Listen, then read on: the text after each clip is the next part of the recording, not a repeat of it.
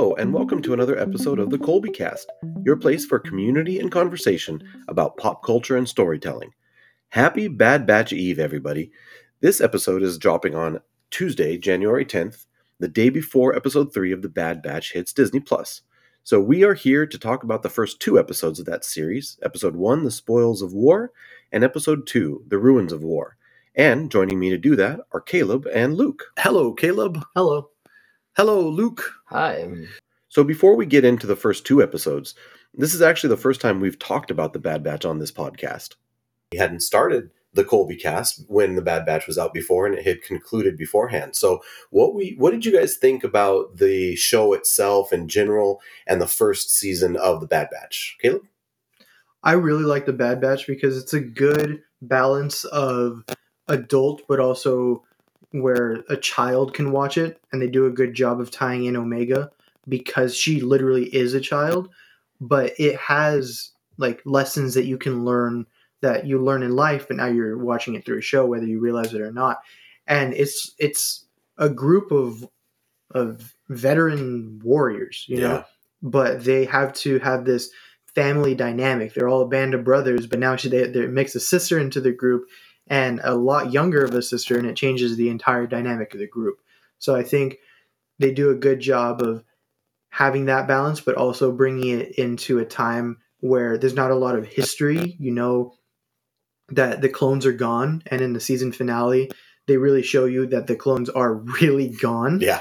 Um, and just that entire thing is like visually amazing. The story is phenomenal, and that's the finale of season one. Mhm. I can't wait to see what season two has has in store for us. Yeah, me too. Luke, what did you think about the uh, the first season of the Bad Batch? You had this listed as one of your most anticipated shows of 2023, didn't you?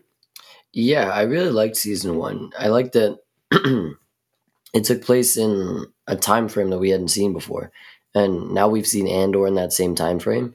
It's a very serious time frame, but they're not a totally serious group. True. They Yeah, can be right. at times, and they have their moments where you know they take things very seriously because it's very high stakes, and they're trying to take care of one another, and especially Omega. But they're just so fun to be around, and it it's weird. It's not like you're combining two things that don't work. It's a very unserious group and a very serious storyline, but it works really well.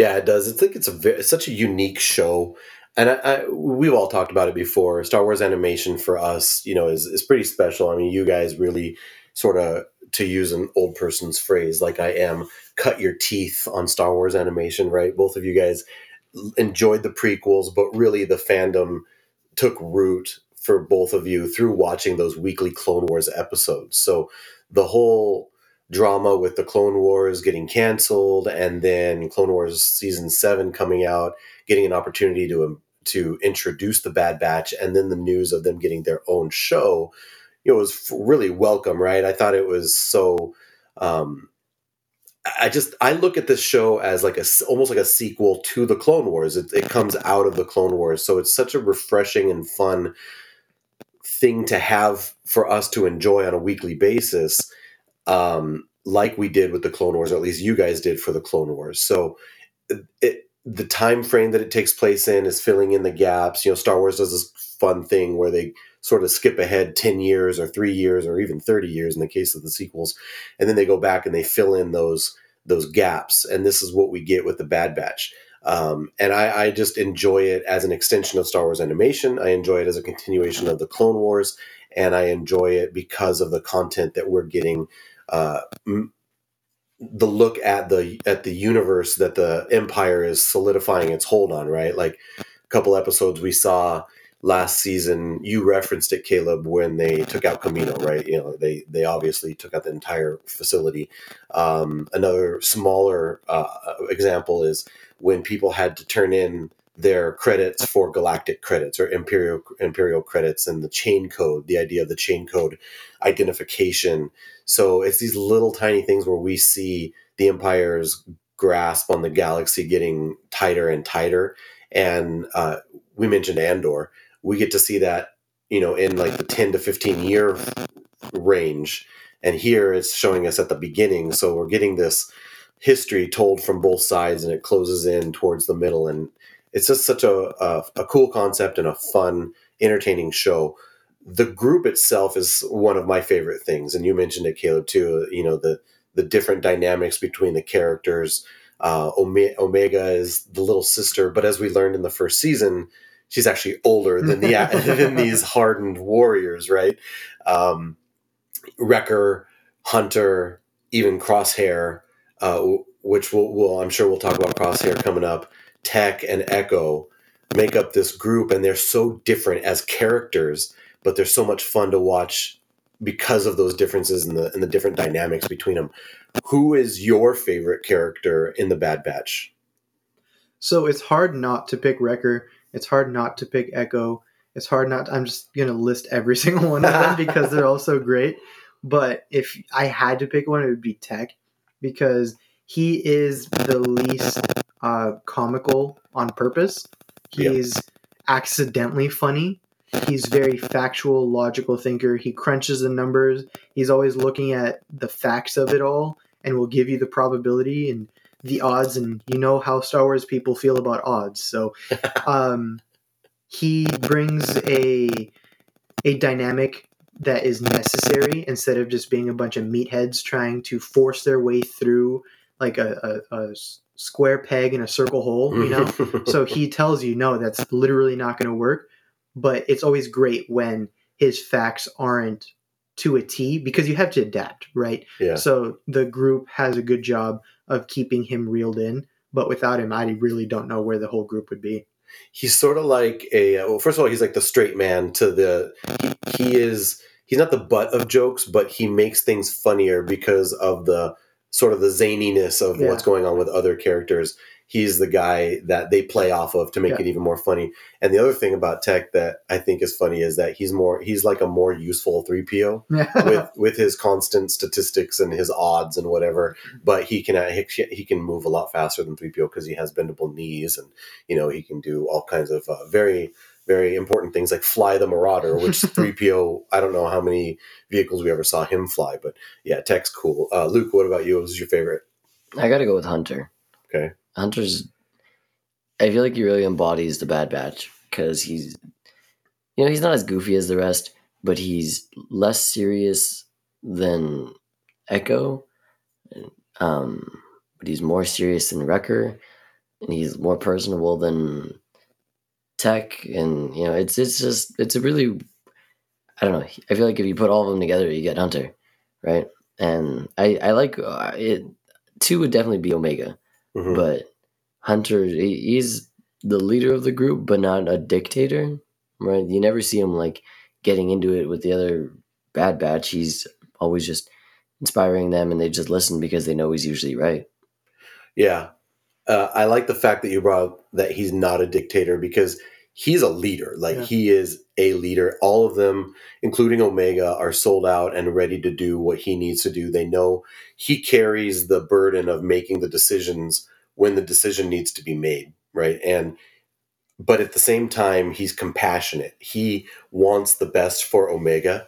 Really, it was his it was his decision when it came down to it to take her off of Camino when they were leaving in the beginning of the season, right? So he wanted to do what was best for her and we get that theme even extended into the beginning of this season where he wants to give her the best life possible and you know that's a leader that he it's it's it's like this servant leader type of idea where he is going to lead but he wants to lead his group of people to the best possible scenario not what he wants not what he thinks is best but what's best for for them. So it's a really good dynamic.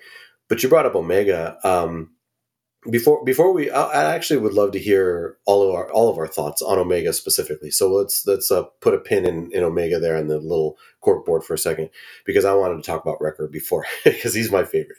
He just cracks me up. I think he's he brings the levity of, a, of what could be a very serious and heavy series. He brings that that levity when he's on screen a, a scene doesn't go by normally that i don't chuckle or giggle a little bit um, at the same time, though, he has heart. There was a, a few uh, episodes between him and Omega last season where we saw some really heartfelt things. Like they would go out and get that um, what was the snack? The It's uh, like popcorn. It's like that popcorn kind of snack thing when they're on Ord Mantell, right?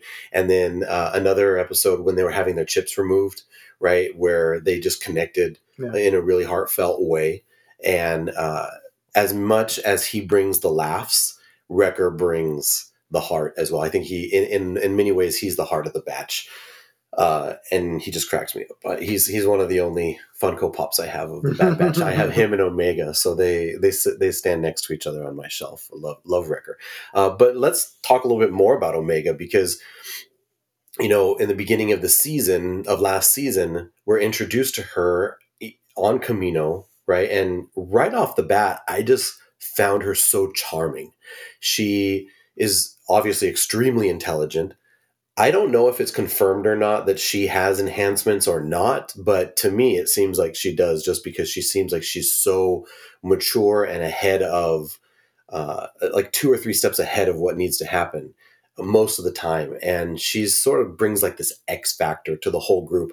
Not only is she sort of like a mirror for the group and also like a bright light that she shines on them to make them change and help them grow but she's also a very productive and very um I don't want to say useful. She's she's very useful, but I guess that's the best way. She's she fits into the group and and serves many many purposes. They're not there just taking care of her. In many ways, she's there taking care of them, but contributing every step of the way. So, Luke, you mentioned her as as a as a close fa- second to Hunter. Uh, what are some of your thoughts on Omega specifically? I think she's gives the Bad Batch a purpose, right? Because in season one they were all just, or in uh, not season one, in season seven when we met them, they were just going around from place to place picking up the Republic's messes, right? Or cleaning up the Republic's messes, and they uh, they definitely get along better from what it seems like. But I think that now that they have Omega, they now, especially you know, they're being hunted down and everything, and Yeah.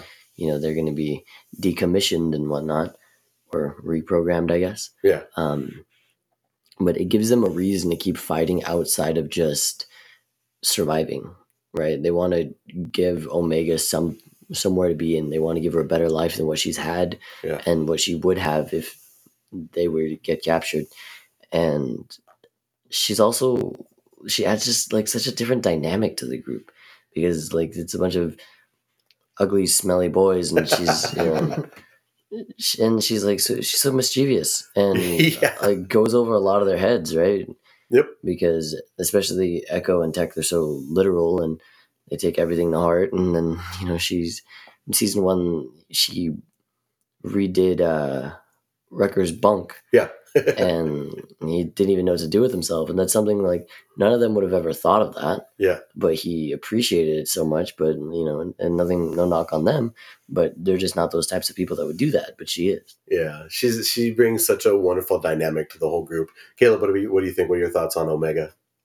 Luke, you mentioned that Hunter's sort of the embodiment of the entire batch, but that's how I see Omega. Mhm. She doesn't necessarily have confirmed enhancements like you said, Yeah, other than the fact that she's like the only blonde clone that I can remember. true. Um, but she is just this sponge. She's this Swiss Army knife. You see her studying in the first uh, uh, scene of season two, hmm and she's just picking it up really fast. Like it's almost boring to her, not because she has to read and study all these plans, but because she just picks it up so quickly. And she might not have this like super strength that that Wrecker has, but she definitely can.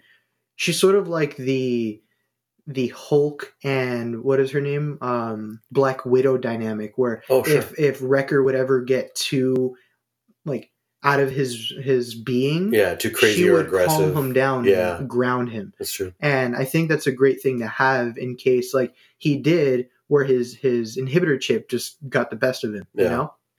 And Omega's bring the brings this, like I said, Swiss Army knife because she can talk to each and every one of them. Not all of them speak Tech's language Mhm. because he's very literal, but she's getting to know him and know facts better and therefore be able to speak to him better and being able to pull her own weight.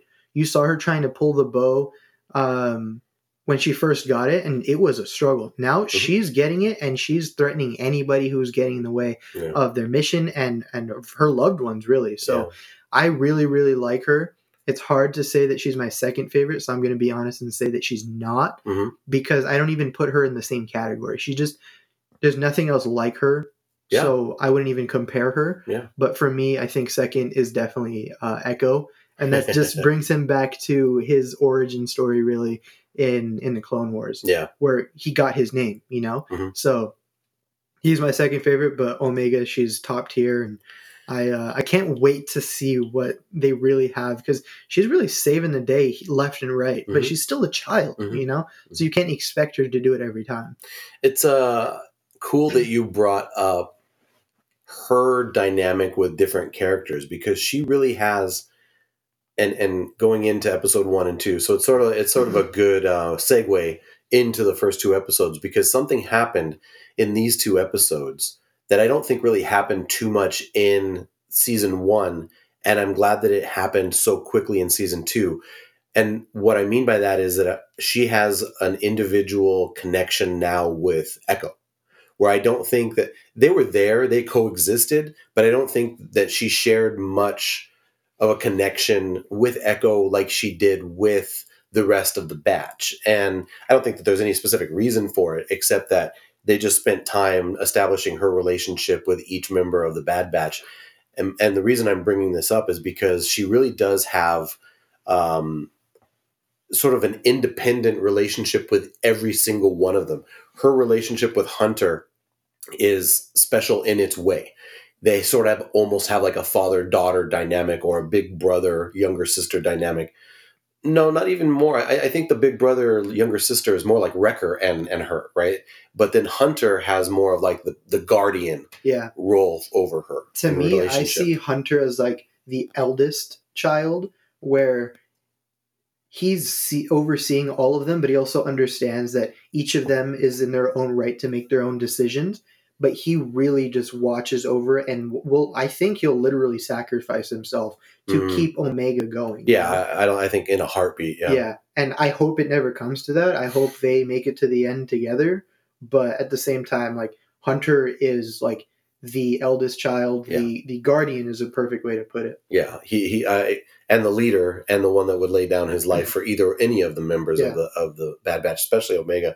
Uh, and then she has a special relationship with Tech because he's really mentoring her in the nuts and bolts, the actual hard data. She's learning different classes of starships and she's learning how to do things.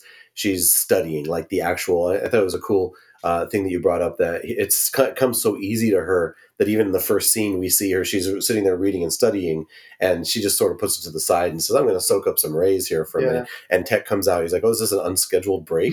Like okay buddy come on you schedule her breaks.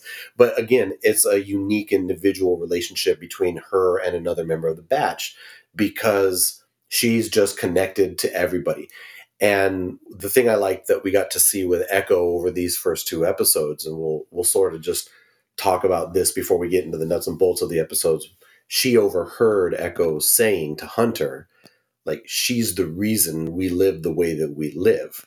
I don't think he meant that in a bad way. Yeah. But of course, if you're a young person and you hear someone you admire say that, I could see how you could take it as a potential thing to make you feel bad or, or doubt yourself. But by the end of this quick two episode arc, maybe it's going to have more, but these two quick adventures, they clear the air and they talk, and, and Echo has the opportunity to say, I would do it all again. Yeah. Right? He doesn't have any regrets or any anything that he would do differently. And I thought that that was a really cool way to start out this first couple episodes of the of the season. Let's establish that real quick. Let's have Echo and and Omega have their moment together, and and then move forward. Um, one member of the batch that we haven't talked about whatsoever, maybe because I don't know, is he a part of the batch? Is Crosshair, right? He's an original. Uh, he's an original um, Clone Force 99er, but he's gone off. And I thought that at the end of the first season, it was one of the most powerful storytelling decisions was for him to tell them I don't have my chip anymore. I just feel this way. This is what I believe. Yeah. And I think it makes it a really interesting dynamic for this clone to be out there because he's obviously not dead. We've seen him in the trailers. We didn't see him in these episodes, but he's out there.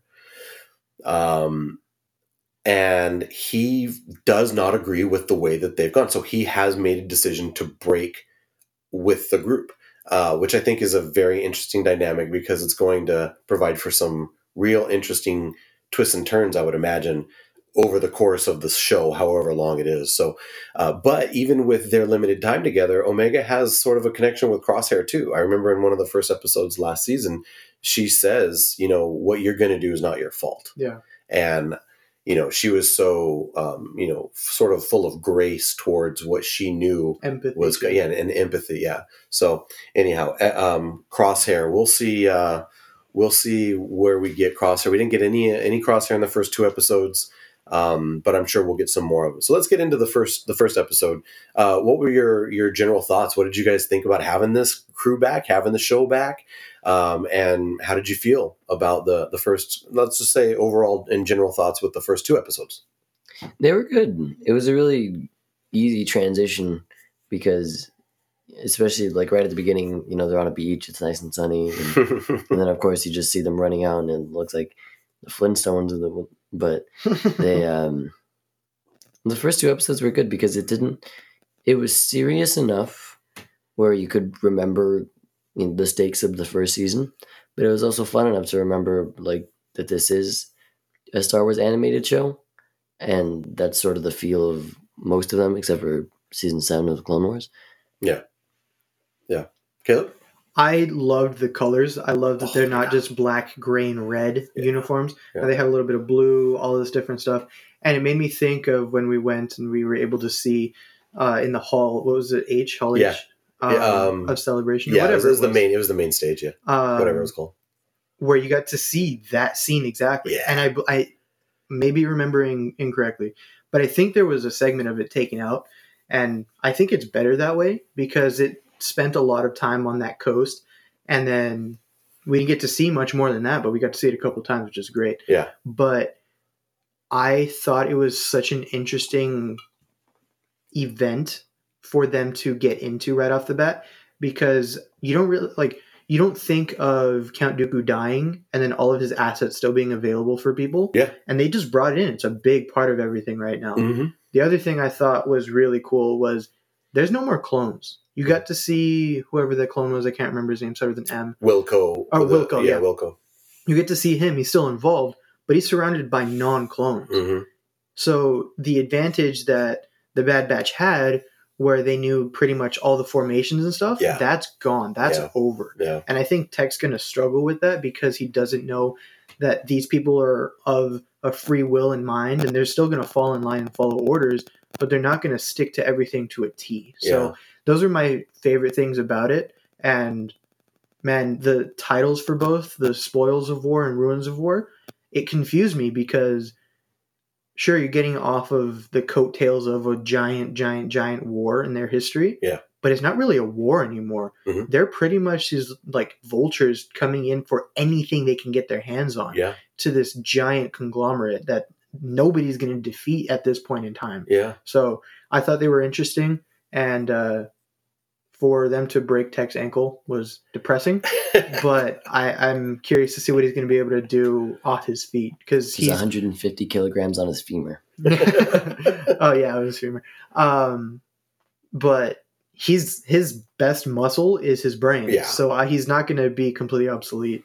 Okay, so for general thoughts, number one, I thought the same thing about what we saw at Celebration because we did see most of, if not all, I can't remember exactly of that of that first scene, which I thought was, man, Star Wars animation just gets better and better and better, right? I mean, eh, the minute that the that the episode started and we see this beach and they're running away from these crab creatures and Omega's hanging out, you know, catching the rays while she's studying, and then she's in the middle of all the action and you, you referenced her ability with her bow and she was just like mowing stuff down right and these creatures were were good enough and smart enough to know like they gotta they they gotta duck and let their shells absorb the blasts right and um so it's a fun. It was a fun way to start. the The animation of it looked gorgeous. I've never seen water animated so beautifully than on the Bad Batch. There was another season. I'm sorry. There was another episode in season one where there was water, and I remember thinking to myself, "How this is?" I'm sorry. I'm geeking out over animated water, but it looked gorgeous, like yeah. so so good. My favorite thing about Star Wars animation is you know it's animation because technology and all that is so realistic now that you can CGI someone yeah. that looks real. Yeah. They don't need to do that. They go with the art form that is their yeah. animation, and it's so spectacular. Yeah, and I love the look of it. It's just so wonderful to have it back. I really enjoyed Tales of the Jedi, and a part of the reason I love Tales of the Jedi was because it's Star Wars animation. Um, but uh, but going back to the episodes uh, with Bad Batch, uh, another thing I thought was stellar through both of them were the sounds. Yeah. The sound was so good. Wrecker has a new toy, right, with his like sort of portable cannon, and that thing sounded so awesome. And then uh, anytime you see like a speeder or a land, uh, um, like one of those bike type of things that they were running, that they were using yeah. uh, on Serenno, which is a throwback to Return of the Jedi on Endor. The sound of that vehicle is just always so wonderful to me. It it just brings me back to when I was watching it as a kid. And I one of my favorite things about Star Wars is the sound, and the Bad Batch excels at yeah. that. The and the look of it, the sound of it is just gorgeous. I also loved the way that they've made some subtle and not so subtle changes to their to their clone armor, yeah. right? So it's more it pops more, there's more personality to it. Uh, I love the fact that they still wear it because they could they could have ditched it and yeah. tried not to bring any attention to themselves, but no, they just customized it. And they even gave Omega her own little helmet, which I was stoked about. Okay, so the first time I saw that helmet at Celebration, I thought to myself, well, "That looks a little little awkward." I, am not sure I love the look, but by the end of this episode, I was in. I'm like, "Yeah, it works." Yeah, it she brings work. it down, and she, you know she's ready for action and that's what all the rest of her brothers do. You know, yep. they don't just run around without their helmets. It's part of their uniform. It's part of their their weapons of battle. It's it absolutely is. Um, so it, just some of some of our more some of my more specific thoughts about the uh, last thing before I move on. I felt like these two episodes. Number one, they flew by. Like I was it felt like I blinked and the first one was over. And it's not because they were short; they're normal episode length for this show, which is just over twenty minutes anyway. But it was so engaging and entertaining that I couldn't believe the, the first one ended when it did. And then the second one picks up and it flew by too. And that's just a wonderful aspect of tight and good storytelling, right? Where it just grabs your attention and you lose track of, of the time. It should be absolutely illegal and outlawed to start a season with two or three episodes like Andor and Bad Batch have now, and then go one episode a week. I am absolutely spoiled because I've grown up in my memorable days as a streaming kid instead of waiting for things to release on cable. But it's it's not fair. It shouldn't be allowed. You can't give that much content and then be like, okay, here's 25 minutes that'll last you a week. So the good news is is there's a tweet out there or an Instagram post that Star Wars put out uh, with episode um, titles and the dates of their release, and there's going to be a couple times in the upcoming season where they release two in one week. It's not next week, and it's not a normal. I know you're looking at me like you're still. Yeah, you, this not, doesn't matter to you whatsoever. Not enough. If it's not the the go to, it's not enough. I'm starting a petition. I need you all to sign it. so, so what you're saying is that you're a binger now, and you wanna you want all episodes available uh, immediately. Yes, I once watched an entire season of Friday Night Lights in one night. Literally one night. It was dark when I started it, and it was light when I finished it. Well, sorry, I can't do much for you. I, I, don't know, but maybe the power of the Colby cast can get you. Uh, oh, actually, this is just going to make you make you a little bit salty. But people that get the advanced screeners for for shows, you know, so that they can have their reviews and everything ready to go when it when they drop. Uh, usually, they'll give you know a two or three episodes uh, advance so that they can be ready with their content to hit the streams and whatever uh, they released 14 episodes to the Bad Batch for for people that get the screeners. It's okay. There's I'm only not, 16 episodes in the season. I'm not salty about it. I just have something to work for. I'm getting that. All right. And I'm not going to share it with you, so you can enjoy it one by one. Well, I feel the love. I feel the love. Uh, so anyway, we talked about the first episode, the first scene of the first episode. I thought it was cool that they didn't give us any context. They just dropped us in the middle of it. Yeah. Uh, they're off there doing their mission. We don't know what's in the crate. Uh, all we know is that Wrecker was probably too loud and he woke up the hive like he did in the previous episode. So now they have to run. We got some cool action, some cool, uh, some cool visuals, and now they're off. They go back to a familiar place, Cid's parlor, and who do we see right right off the bat? Az with his all of his numbers Oh, with yeah. the droid that was from Kamino, which I was happy to see because you know he, he's a nice, helpful guy. Yeah. But what made me laugh was when Record is just like, yeah, yeah, yeah, we know, we know. It's like just stop it with your in your crazy uh, numbers in your name. Um, but we get to see them dropping off this this crate and a new character, uh, which was voiced by Wanda Sykes, by the way. And I thought uh, she was very funny because she's like she's uh, flirting with Tech, calling him Brown Eyes. Her name is Phee Genoa, and um, she was there with some intel, and she sets them on the course for their next mission, which was you referenced it. They got to go, you know, raid the war chest that was left back on Castle Serenno on Dooku's planet of Serenno. Yeah. What did you guys think about right off the bat a connection to Dooku yeah. in this show? How'd you guys like that? I wouldn't dig too deep into it. Mm-hmm. I think it's cool that you know they could have just gone to like any castle. They could have just made up a planet, made up a castle, and been like, "Hey, we're going there." But I think that they see the opportunity to make ties to the Clone Wars, and I I like that they're doing it. I don't know why they wouldn't. Yeah. Right. But I don't, I don't think it's too much of a. I don't think it was done for any reason other than to be a callback earlier in the timeline. Yeah, I think it makes sense. It, it just makes sense, right? Because Dooku was the leader of the of the separatists. He clearly was a very um, rich leader. He had to fund the war himself, right? Part of the part of the war uh, effort for the Republic was funding that war, and they were constantly fighting about that. But Dooku had to do the same thing on his side. Um, well, I mean, we know Palpatine was playing both sides, but still, Dooku had to do it for his side. So why wouldn't he have all these treasures, right? Yeah. It just makes story sense for them to go and take what they could uh, from this war chest.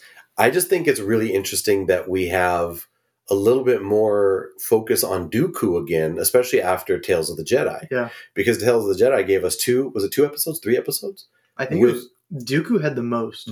Well, there was six episodes, and I think there were three Ahsoka central ones, and then there was three Dooku centric. I think one of them crossed over and had Dooku and Ahsoka. So I think technically Dooku had four of them, but I Mhm. might be completely wrong. I just remember being like, "Wow, this is a lot about Dooku, who we don't really know much about." Well, and that's really my point is that they're taking it looks like they're taking some time to reference this character who really was important in the Clone Wars. He wasn't necessarily a big deal in the movies except for Attack of the Clones and the beginning of Revenge of the Sith, right? Yeah. But in the Clone Wars, he's very important. He's got multiple episodes, he's got various arcs, and to see them reference it back, I thought it was just a really it makes a lot of sense. It Yeah. makes a lot of story sense. So they they go off to Serenno we see that um, the Empire has done another thing that they did on Kamino, which was the orbital bombardment. Yeah, I that was going to be my biggest thing. Is I like the callback to Dooku. I think it's really cool that they give you a planet and then an actual location to know where he's from.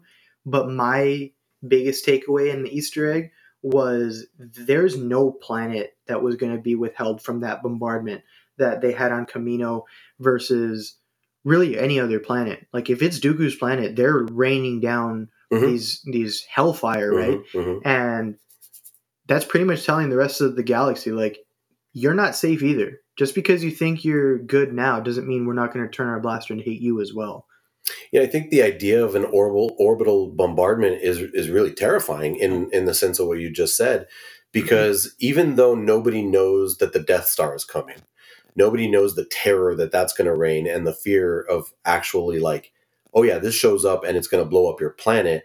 It's still scary enough to know that um, a star destroyer or anything up in up in space. I mean, it's not even in the atmosphere of the planet, so most people are not going to be able to see it. Can go and rain down this this fire and these and this bombardment Yeah. on a city.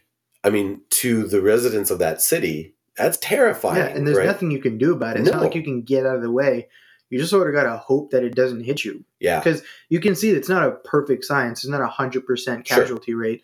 We got to see Romar. I loved him. Yeah.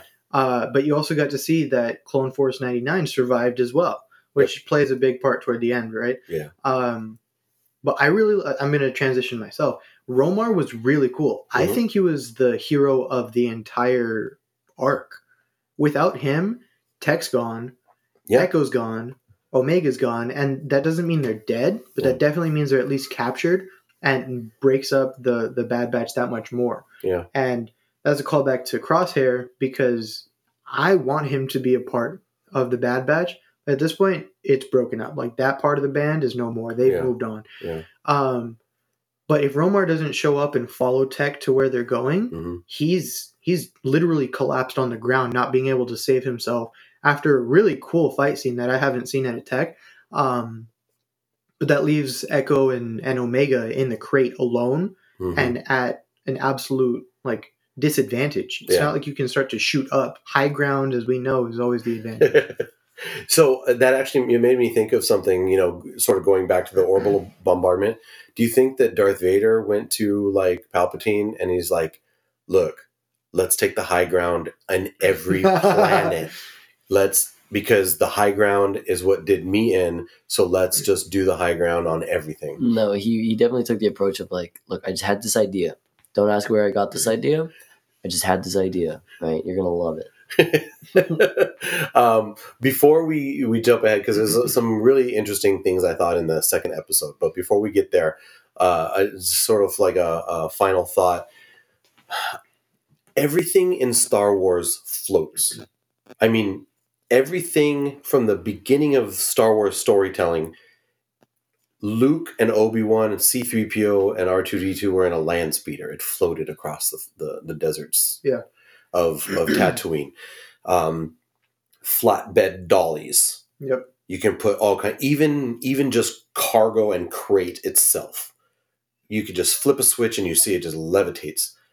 Where was all of that when they were trying to steal all these crates? because I was so frustrated, and I'm sure they did it on purpose, when they're walking around carrying crates with their hands, Yeah. and Omega's shoving stuff in her backpack, trying you know, shiny things.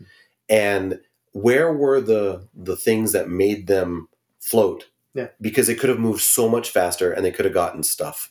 And I know that that wasn't the point of the episodes, but I still wanted them to get to get some stuff.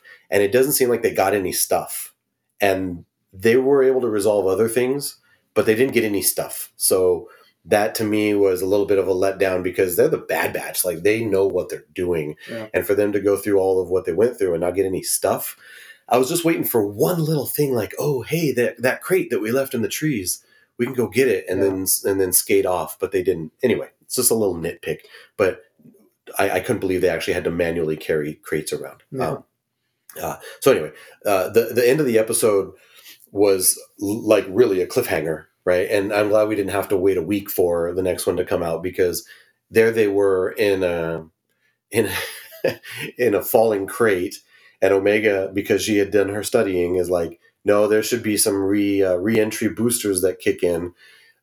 Another thing I had to think about was the lax the very lax rules of securing freight on these cargo containers. Did they not understand like shifting weight and what that can do to flying to flying vehicles? I mean, come on. That's just I'm sure that there's an imperial office somewhere that is going to tear the the the job apart that Yeah. they're doing this. It's just very very very poor.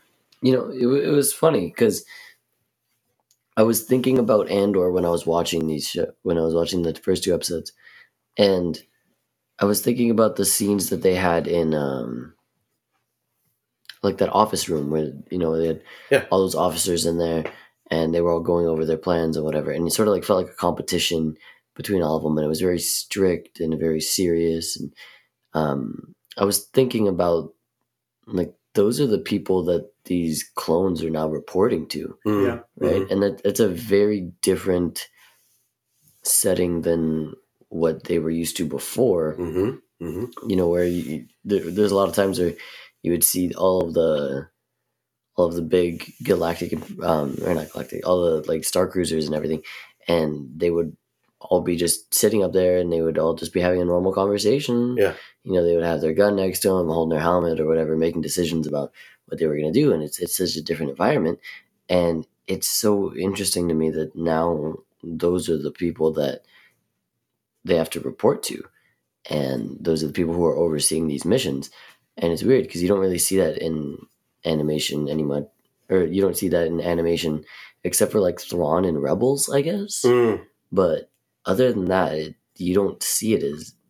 I, I think of anything that's animated is usually more fun, right? But it's taking place in the same time as the seriousness of Andor, and it's Yeah. It was hard for me to grasp at first, but I think it just makes it more interesting. It does because these clones were all action, right? They were always on the front lines. They were waiting for orders and then to go execute these orders. But now it's almost like they are answering to bureaucrats. Yeah, waiting for paperwork. Right. So that's got to be frustrating to them. One of the things I thought was interesting and a subtle point too was through seven seasons of the Clone Wars, the clones always referred to each other as their clone names, Yeah. right? But now in these two episodes, and I didn't know, I don't know if I caught on to much of it in the first season, but it was very apparent in this these first two episodes. They're referring to each other as their identification numbers, Yeah. right? CC one, two, whatever this is. So that that just goes to show another um, aspect of control from the empires because now they're they're literally just numbers. Yeah, they're literally. not they're not people. They're not names. taking away numbers. the humanity of it. Yeah, You're dehumanizing. Yeah, uh, and I and I also find it interesting. Caleb you brought it up that you know we we don't know in this armor we don't know who is not a clone and who is a clone. There's Yes. clearly still clones because you can tell by the voice. Mhm. But there's as we know from last season. They're bringing in recruits now, and obviously they're not, you know, making clones anymore because of what happened on Kamino. But uh, it, it just, I think, it's just very interesting the subtlety of that little. No more names, all numbers. It's it's very sad. Another subtle thing that I absolutely adored were the droid tanks, where uh, Wrecker gets his new toy. Yeah, Just having that, they're there because they were being used Yep. months before, like timeline wise. Yep. It was brand new fossil type of thing. Yep. And they knew that they could use it, but I just thought it was so creative that they were using those things that they'd been fighting their entire lives to now tra- try and save their own. I thought Yeah. it was a cool little Easter egg. yeah, and the fact that they put a couple of battle droids that were like hanging out at the top of the, the little hatch that was flipped open, uh, I thought was a, a cool subtle point too. Uh, all right, so as far as the first episode goes, the second episode, I thought some of the highlights for me were um, honestly the the number one highlight for me was was Omega and the conversation she had with uh, Romar, where he handed her a kaleidoscope basically, and she is so focused on we need basically we we need the war chest, we Yeah. need jewels, we need something that is going to help us to get our freedom because of the the clutches of the empire and she immediately thinks that this thing is full of jewels but he just he immediately transitioned it away from physical riches to the riches that you have in your own mind in your own heart in your own soul Her first question is, "What does it do?" Mhm. She can't understand what a toy is. right She's had to grow up so quickly that I think Romar does a great job of saying, like, "Hey, this is a toy. You're still a child. Yeah. Be a little creative. Be a little fun. Let go of this stress for a second. Yeah, yeah, and and I can't remember it line for line, but I thought it was one of the most um, striking lines in the episode where he said something to the effect of, "If you, if you can find something that gives you joy." Then you've found the most valuable thing you can, Yeah. right? Like this little kaleidoscope can be more valuable than a backpack full of jewels. Shiny things." Unfortunately, she didn't learn that lesson in that moment Yeah. because she then stole his repelling cable and went off and tried to get the actual shiny things, Yeah. which led to another part which I thought was a very powerful moment, which was Echo basically telling Omega, let go. Yeah. Like, let it go. We have to go. And I don't know about you guys. Maybe it's Game of Thrones PTSD. Maybe it was because of what happened to Nemik and Andor, but I was so paranoid when, I mean, really, I was on edge when Echo was standing looking at, at Omega down in that cargo container, just waiting for something to fall on him and kill him. I was afraid of that. And and I'm so glad of I mean that would be the worst thing for that to happen, right? No reason at all, but um I was just. Did either one of you guys feel like afraid for Echo in that moment? I felt a little paranoid, but not enough where I was focused on it, just because one had already fallen on tech. Mm, Because one had already fallen on tech, I didn't think they would do it again. So that put Yeah. my mind at ease. Luke, were you afraid for Echo there, 'Cause- or am I just overreacting because of my Game of Thrones watch? So I don't know. Maybe it's because the first season had some really serious parts, and I, I, I guess I was right about it because the whole time I was sort of just waiting for something really bad to happen, Yeah, and at the very end of the episode, you know, it was very uh, serious. I guess is one way to put it. Um, but yeah, I, I've just had this weird feeling all along that something bad was going to happen to someone, and that was going to sort of set them off on a different trajectory. Because right now, the trajectory they're on, it's like they're deciding about the approach they're going to take. Yeah. They're not really being thrown into a certain path. They're sort Yeah. of just treading water. and I thought it was cool because we saw there's clearly time has passed. Yeah. right. The, it- Omega has grown. Uh, they've changed their look. Time has passed between the Kamino incident and now, uh, but it seems like they have just been going about the status quo, and this was the next thing. The thing that has changed though was something that Cid said, and Cid, and this sort of ties to Andor, I think. Cid told them like we're not going to be safe here forever. Yeah. My operation at some point is going to get shut down because the grip of the empire is getting worse and worse and worse, more comprehensive.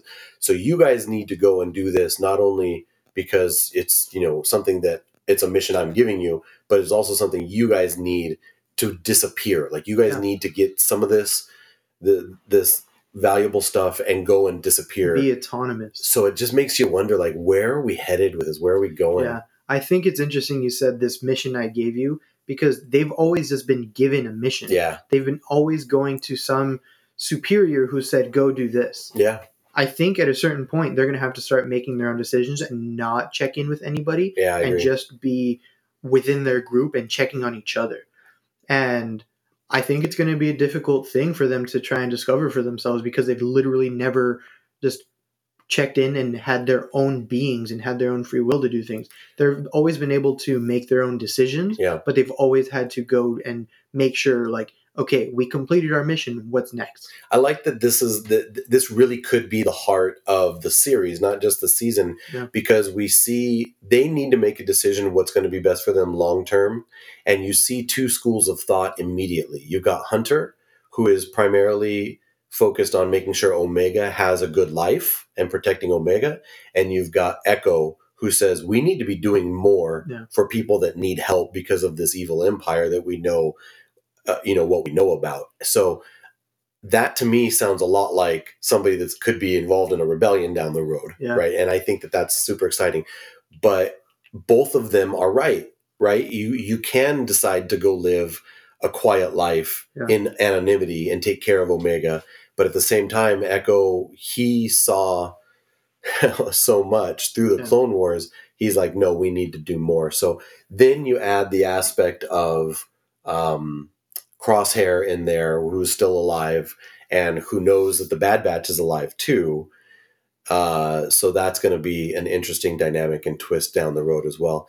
Um, last thing, I think, uh, I think what I found interesting was one of the final scenes, and we didn't really talk too much about Wilco, but first of all, I love the fact that they're still stunning everybody, Yeah. except for Ter- uh, except for Wrecker when he's using his big boomer and he's just like making making the sides of uh, you know, he's shooting down uh, ships Yeah. and, And sides of mountains. and sides of mountains. But one of the more human aspects of the of the episode was when Wilco took his helmet off and was looking at one of the clones that had died. Yeah. Um, everything you you had seen with Wilco was on his with his helmet first, and then that was the first moment where he like took it off, and he's you sort of see the the real loss of what's going on Yeah. he's been the good soldier the whole time. And I just wonder if it's something that connected to his conversation with Rampart at the end when Rampart showed up and said, Hey, your report is wrong, fix it. Yeah. Right. And he's like, No, it's not wrong. And I'm not going to fix it at the cost of his life. Yeah. Right. And that's why I think Crosshair's situation is going to be interesting because he had firsthand experience seeing that they survived because they literally helped him survive.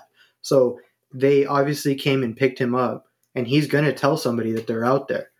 And is Rampart going to try and kill Crosshair too? Will that drive him back to the Bad Mm, Batch? mm. Will he ultimately meet his demise because Rampart's trying to keep his record clean? Yeah. But one thing I wanted to mention, you had mentioned powerful scenes before, is Tech, who I feel like I've talked about a lot in this episode.